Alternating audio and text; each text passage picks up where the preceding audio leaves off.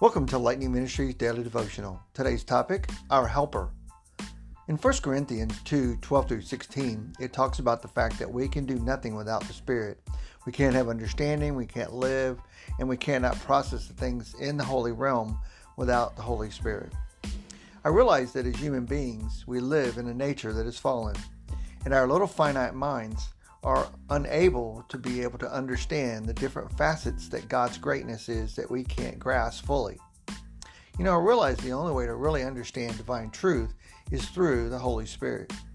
And the all knowing helper that was sent to live in us as believers will help us to interpret the things God has for us and, in many ways, help us to see the truth. Now, realize that no one can come to Jesus Christ apart from the work of the Holy Spirit.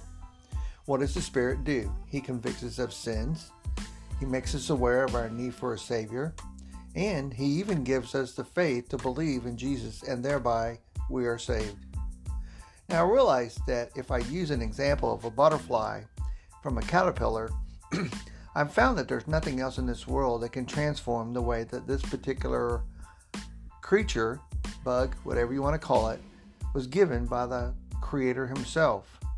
It's amazing to see that the caterpillar does not look anything like a butterfly until after he goes in his cocoon. And that's kind of like what like what we are. Once we surrender our lives to the Lord, the Spirit begins the process of sanctification.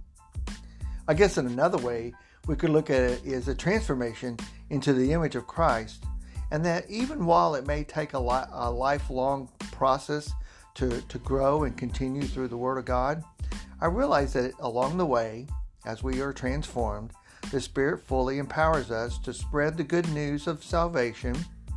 The Holy Spirit does this by guiding our words, giving us courage, and opening hearts so that believers or hearers can believe. Now, what do I want you to do today?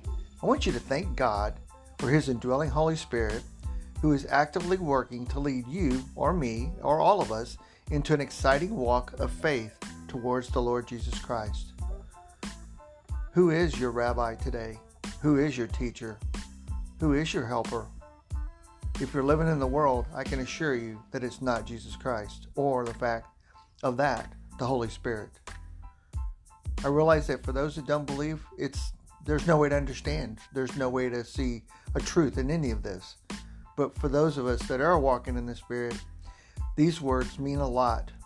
So just like the butterfly, continually be transformed into the image of Christ because the process is worth the Word of God in you, through you, and about you. I want to thank you for listening today. Thanks for coming back. I'd encourage you to share this message with someone else. Hopefully, they need it as much as we do. And I thank you for our opportunity to be a part of what God is doing to the power of the Holy Spirit. And I hope that you have a blessed day.